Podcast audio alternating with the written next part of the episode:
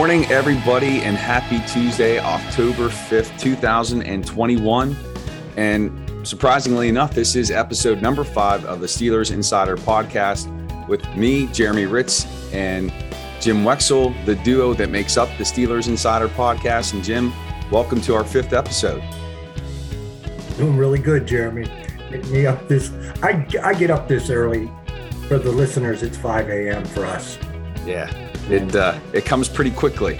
I so get, uh, I get up this early, but I'm not used to blabbing. But blab on we shall. right.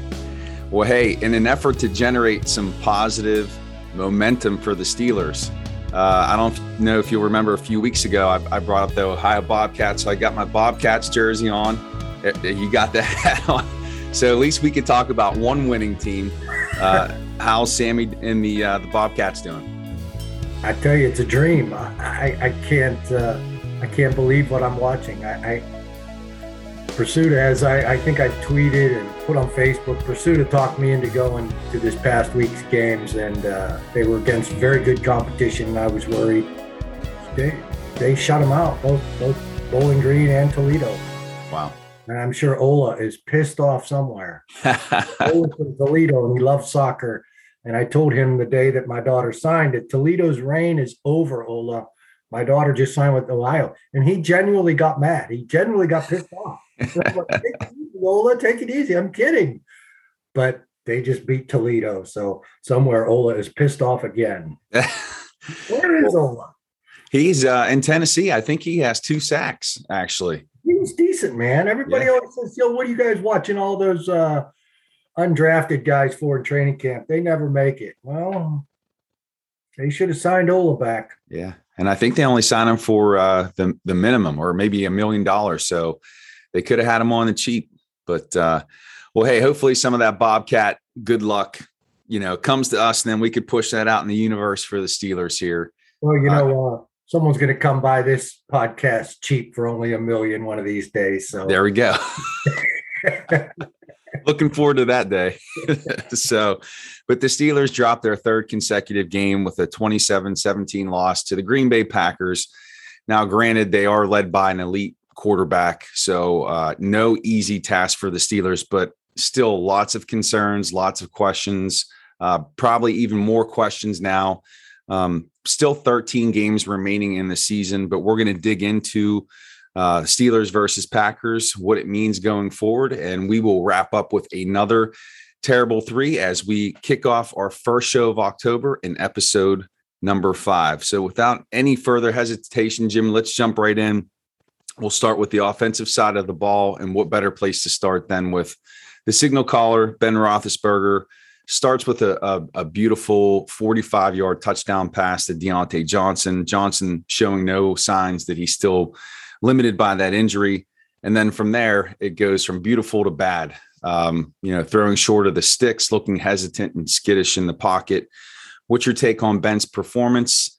Uh, are we seeing the beginning of the end? Is this just a dip um, in how he's going to perform this year? Uh, what's your take? You know, that's the thing that I when I when I start to write my notes columns after the game, and the obvious problem is performance at quarterback. And I said last week that I used the word skittish. I think that's a good word here. And I saw I was just looking through the podcast uh, options and had Todd Haley colon Ben doesn't trust his line yet. And that was last week, so I didn't watch it. But I mean, it's right on what we were talking about last week. He doesn't trust his offensive line. And, uh, you know, I don't know that all his skill is gone. You know, he's slower. And boy, he's sure missing a lot of passes, Yeah. overthrowing. He, you can see he's dropping his elbow down and he knows it. He's dropping his elbow down and he's trying to aim it so perfectly so, so many times it's just not the old Ben with the accuracy. You know, accurate quarterbacks don't have to think about it. you Yeah. know? So he's thinking about it and trying to make the perfect throw, and it's dropping his elbow and the ball's sailing on him. But it's the line. It's the line that has him skittish. Yeah. And uh, to go along with the natural decline of a guy at 39. Yeah. Um, So, uh, but uh, you know, anyway, when I go to write about Ben, and we all see it, that you really don't need me to say he's too old now. Mm-hmm. You don't have to say it. I don't have to say it. These guys, they, they want to be the first to, to proclaim it. You know, they I said it last month. I said it last year. I said it two years ago. Yeah. But whatever. You know, it's it's hard to watch. I rewatched the Packers game and it felt like it was seven hours long. Jeez. You say there's 13 left. I don't know how. It's just grim viewing. It's Yeah. grim.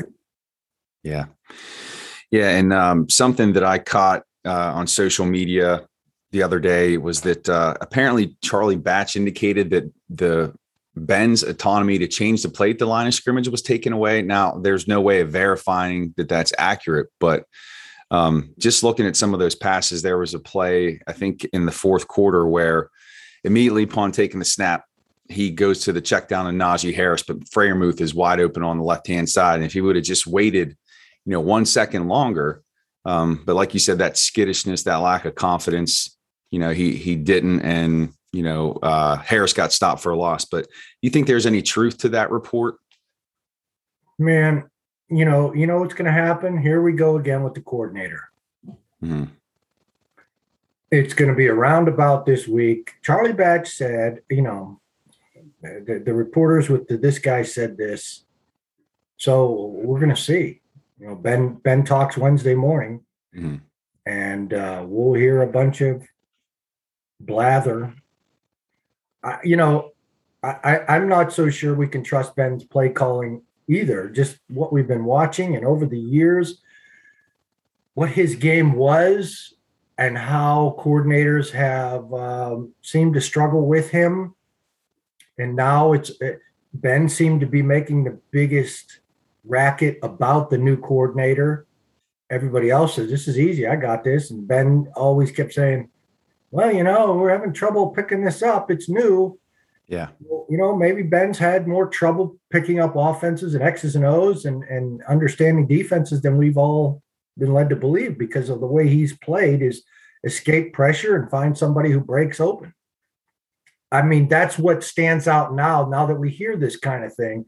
So it's it it's not a surprise. I don't think it would be a surprise to anybody to hear coordinator putting her foot down and you know, we're not doing this anymore. Mhm. Hey, I don't know we'll find out more but it's uh it's I, I don't know if it's worth the while really All right. I I- I don't mean to put everybody to sleep and tune out on the season but it's grim viewing Yeah. Yeah. Well, while Ben's trajectory may be pointed downward, one player that whose trajectory is pointed upward, and there's some reason for optimism is Najee Harris. Probably had his best rushing performance, and had they would have stuck with the running game a bit more, um, maybe he would have eclipsed 100 yards for the first time this season. But he's made contribu- contributions in the passing game as well. Um, how have you seen Harris evolve these first four games, and do you think he becomes more of a focal point moving forward? he's really moving piles isn't he Yeah. Some of those uh i think it was a five yard he needed five yards for the sticks he carried a whole pile five yards and then it was called back by a holding call behind him Mhm. on the left tackle. Uh, his his third and ones, you know, uh, they've got to be given. They've got to give it to him more, and none of this, no more of this nonsense on third and one, fourth and one. You know, don't mess around. Yeah. Uh, yeah. Uh, otherwise, he's just getting more comfortable. Yeah. He's he's what we've seen. He's he's like Ben. You know, what do we need to describe him with after we watch? You know, you don't you don't need me to tell you Ben's on the decline. You don't need me to tell you Najee's on the upswing. Right. It's just it's pretty obvious. Yeah. And his demeanor is just fantastic.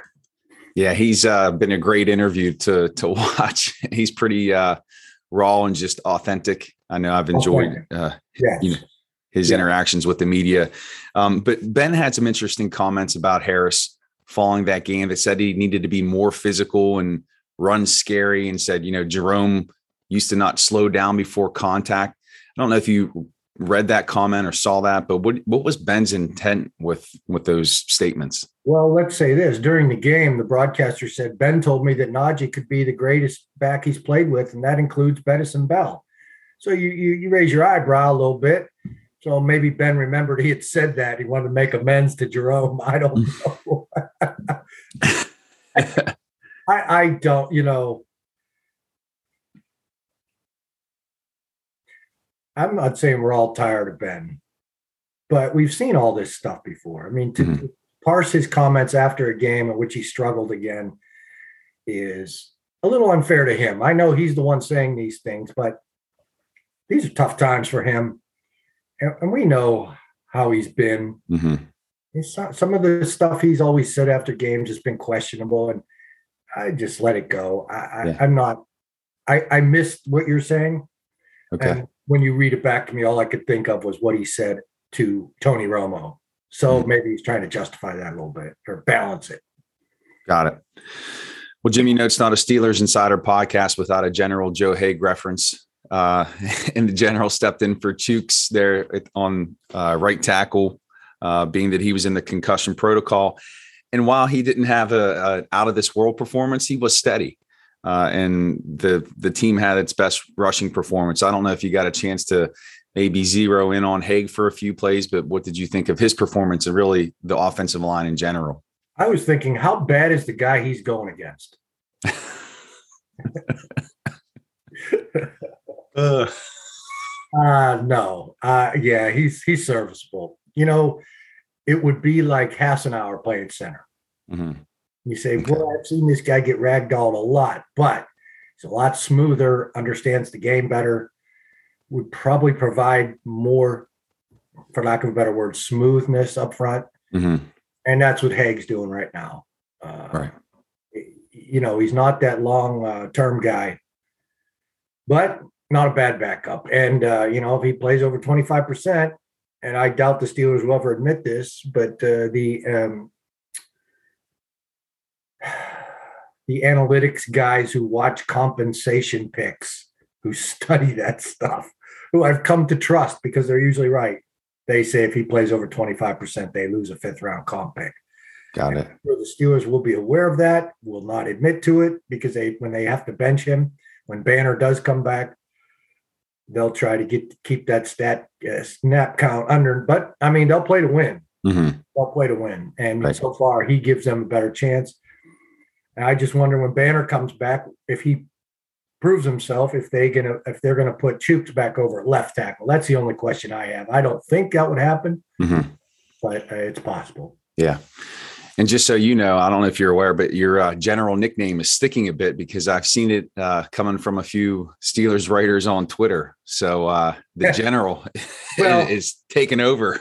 You know, here's here's what we do: we sit there and we watch uh, binoculars and we see the, who's coming in and out, nickel, dime. Some of us nerds are trying to figure all out their sub packages and, and their O line. And it's like general alert, the general's in.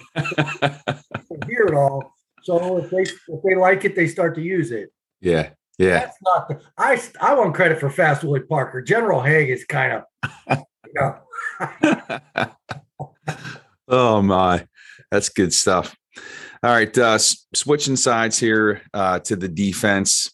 You know, after after the Buffalo game, you know, I know I was thinking that wow, this really looks like a, a, a unit that can contend. It looks like a unit that's going to be better than the previous season, but you know they've been hit pretty hard by injuries.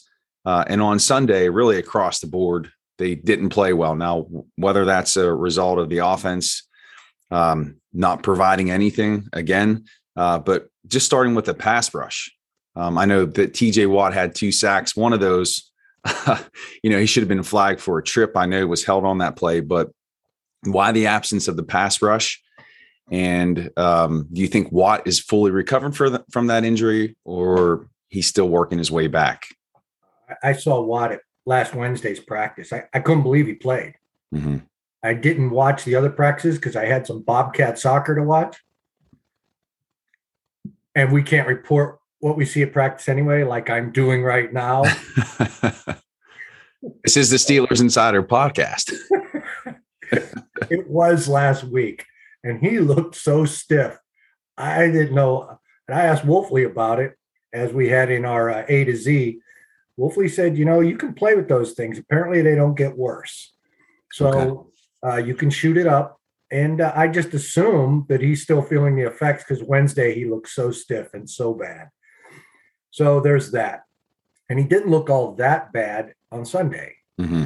Um, you know, they only they tried to do it with four. Every now and then they blitz a guy like Devin came free. Yeah. they, they did some good things. I, I thought Devin looked great. It was nice to see Devin return. He was a he was a sideline to sideline guy, and he he would get to that sideline with some force. Mm-hmm. He and Minkah. I, I thought both of them brought heavy tackles when they came. And um, but the lack of a pass rush, hey, Aaron Rodgers, you know, you're trying to get a four because he's such a exquisite veteran. You know, you start blitzing that guy, he's gonna he's gonna read you and burn you. Yeah. So um, they tried to get there before. A lot of times it wasn't working, but I I don't know that the defense played all that bad. I know you have more questions about it, so go ahead.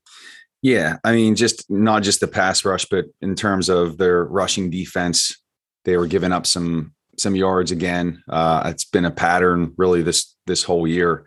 Um, in terms of the rushing defense, is that just a result of Tuitt being out uh, and some of these younger guys having to come in and, and, and fill in, or is that just a product of playing the pass with Aaron Rodgers? You're committing all your resources to stopping the pass.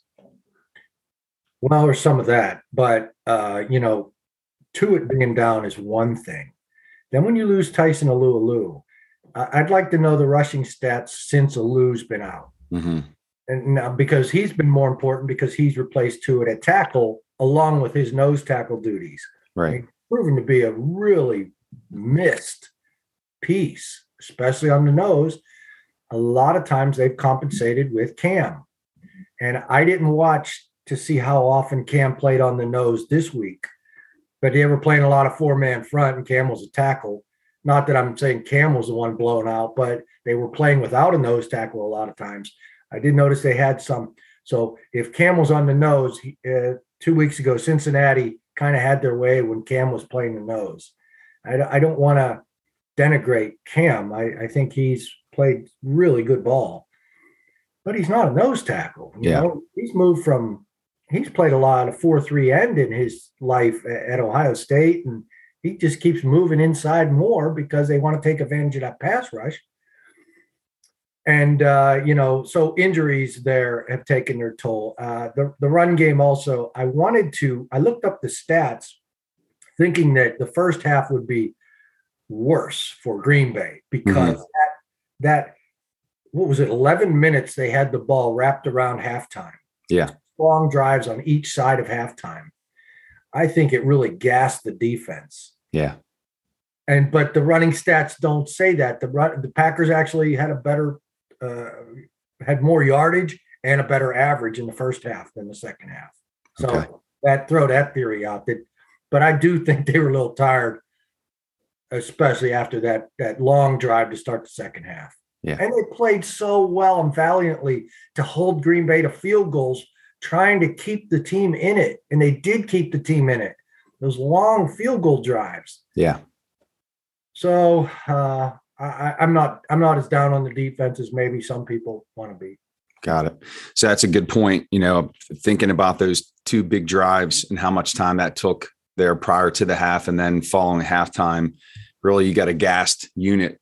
Um, and then you couple that with an offense that's not sustaining drives. And so really it just shows how the offense and the defensive units have to be symbiotic and work in tandem because if one's not doing their job, it's going to impact the other. So um, probably the better unit on this team. And if they're going to turn this thing around, it's got to start defensively.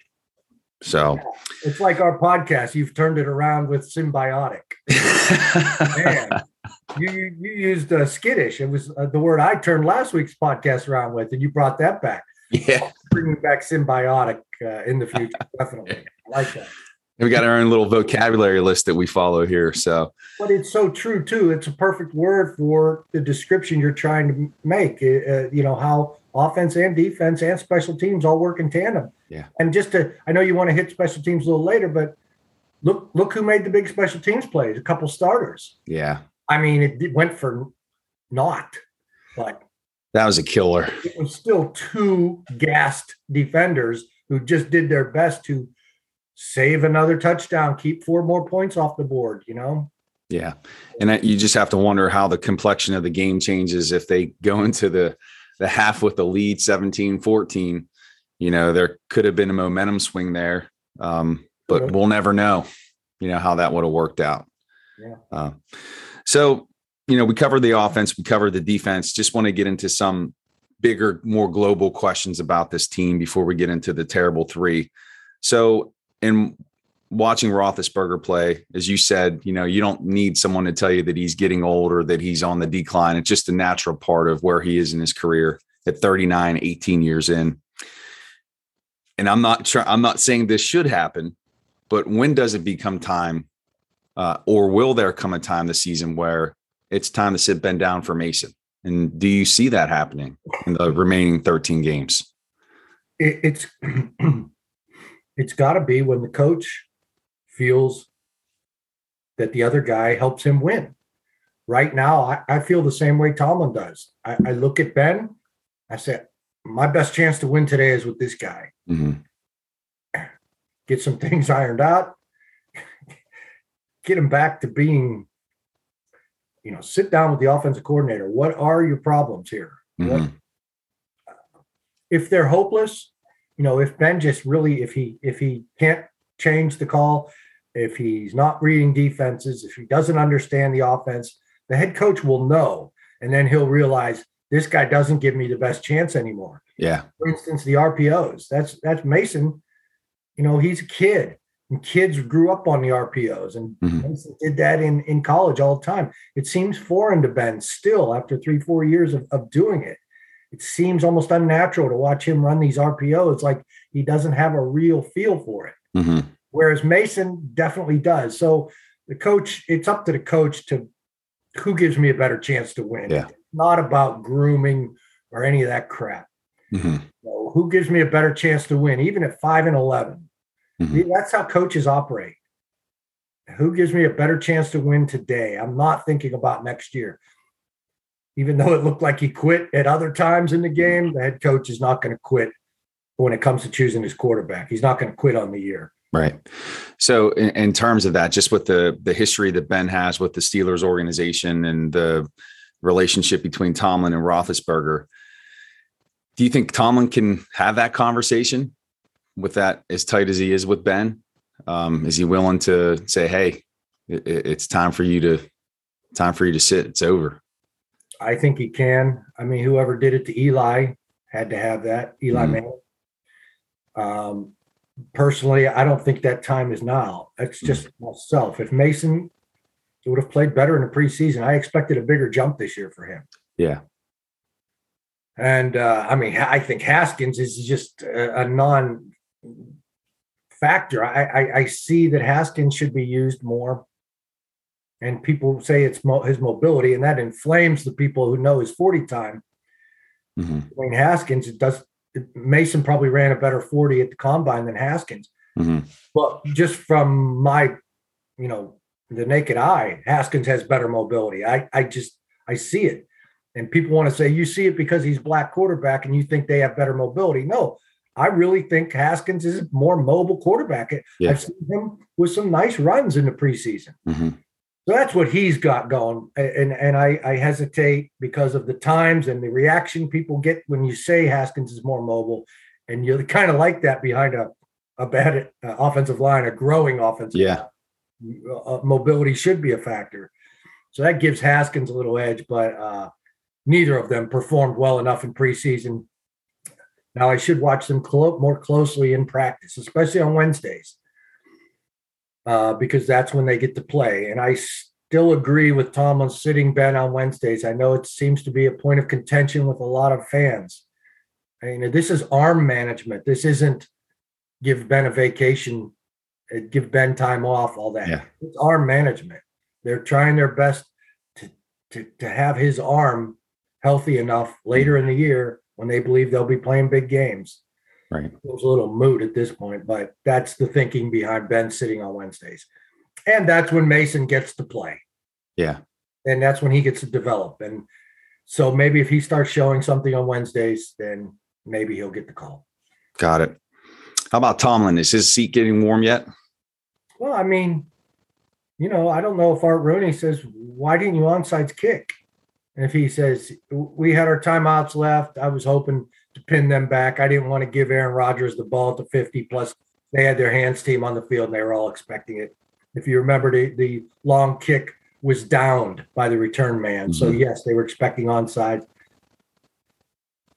But they just didn't get the ball with enough time left, did they? So it, it should be questioned. And uh, Tomlin's most famous call as a coach was an onside kick against Aaron Rodgers with the lead. You know, so now he doesn't. So you have to question that. And um, uh,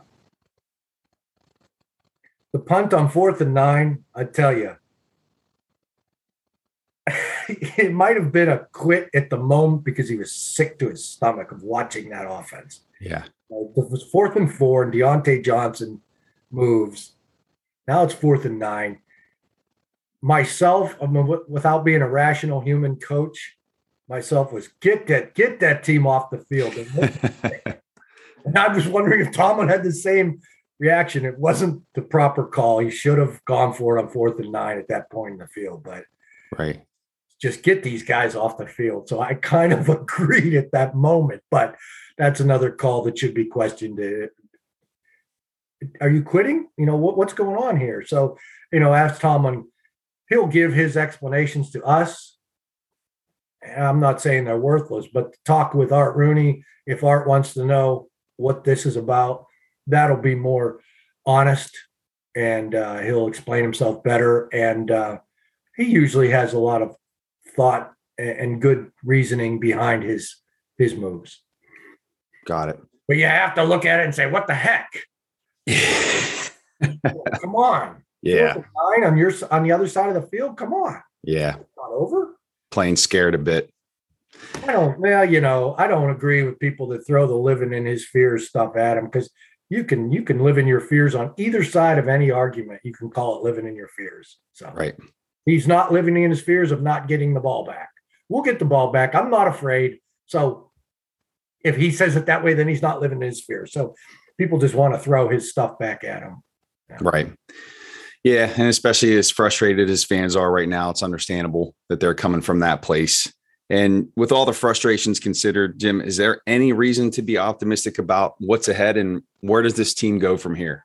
Well, I, like I said, I thought Devin and Minkah played great and TJ's coming back, and you know when Tuitt comes back, their defense is don't don't forget about that defense.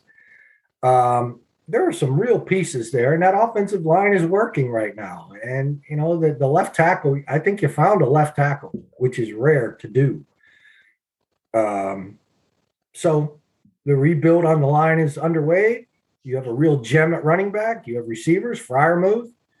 you know, it's time to start looking at quarterbacks. That's what we, have got a couple stories coming in this week on uh, on Steel City Insider about who to watch. Yeah. You know, as I wrote the other day, I finally started looking into the college football season. I, I like to wait until stats reach four or five games before I start handicapping college football. I have a few methods I like to uh, find winners. And that's when I really get intense on college football. So I yeah. haven't yet mainly because the Bobcats are so hot right now.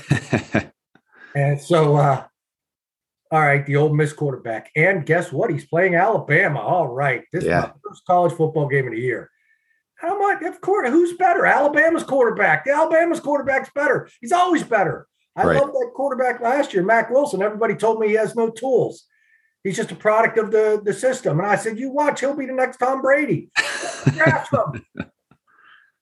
So, uh, you know, stick, stick, as I warn people, uh, tell you my story, stick with your own hunches, even though you get blasted on message boards. Stick with your hunches. Yeah. And I don't know. Lane Kiffin went for every fourth down and really, really boogered that game up for Ole Miss. Yeah. You know, kick your field goals. It's the first quarter. This is a long game against Alabama. You're not going to score a touchdown every time against them. And that quarterback just, I, I like the Alabama quarterback better. So I don't know what we've got coming out uh, totally, but I've got uh, two, two of my draft writers on it. and we'll have uh, the complete college quarterback breakdown by the end of the week.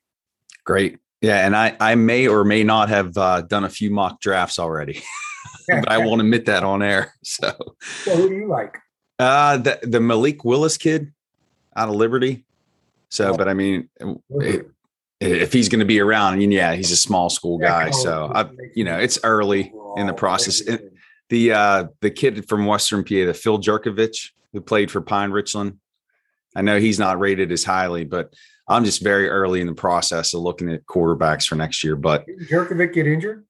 Um, I think he was injured last year. I thought I'm not sure about this. I really haven't followed too closely. I've been so deep in the Steelers, but uh, I love his tools, but there's a lot of erratic passes, and yeah. you know that's what the, the, the kid from Alabama last year is it Mack Wilson or Mac Jones? They had a couple Macs Mac Jones, linebacker. Yeah, Jones, yeah.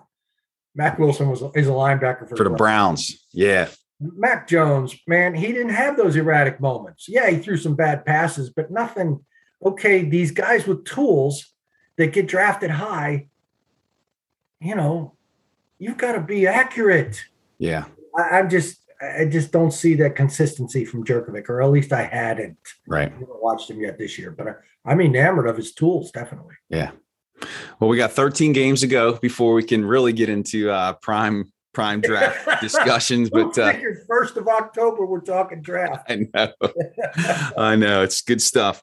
All right, Jim, we're going to shift over to the terrible three. This is where I fire three questions at Jim. He has no idea where they're coming from, and always get some great answers. So we're going to start with question number one through four games, four pain painful games. Who has been your Steelers MVP? You know, Najee's one candidate, but that offense is so bad, and his stats really. I think he's only gained uh, three point four per carry. I can't give it to him. I can't give it to anyone on offense. So we go to defense, and uh, T.J. Watt has five sacks. Like, wow, how did hmm. that happen? But T.J. missed a game. He wasn't all that effective. I think some of his sacks this past week. Uh, I think he got two sacks. One was a tap down, I believe. Yeah. Another was a trip that should have been penalized. Yes. Was that a sack? They counted that, yeah. Okay, I'm not. I'm not. You know, TJ is one of my finalists. I'm going to go with Cam. Okay. Because I really want to focus on the one win.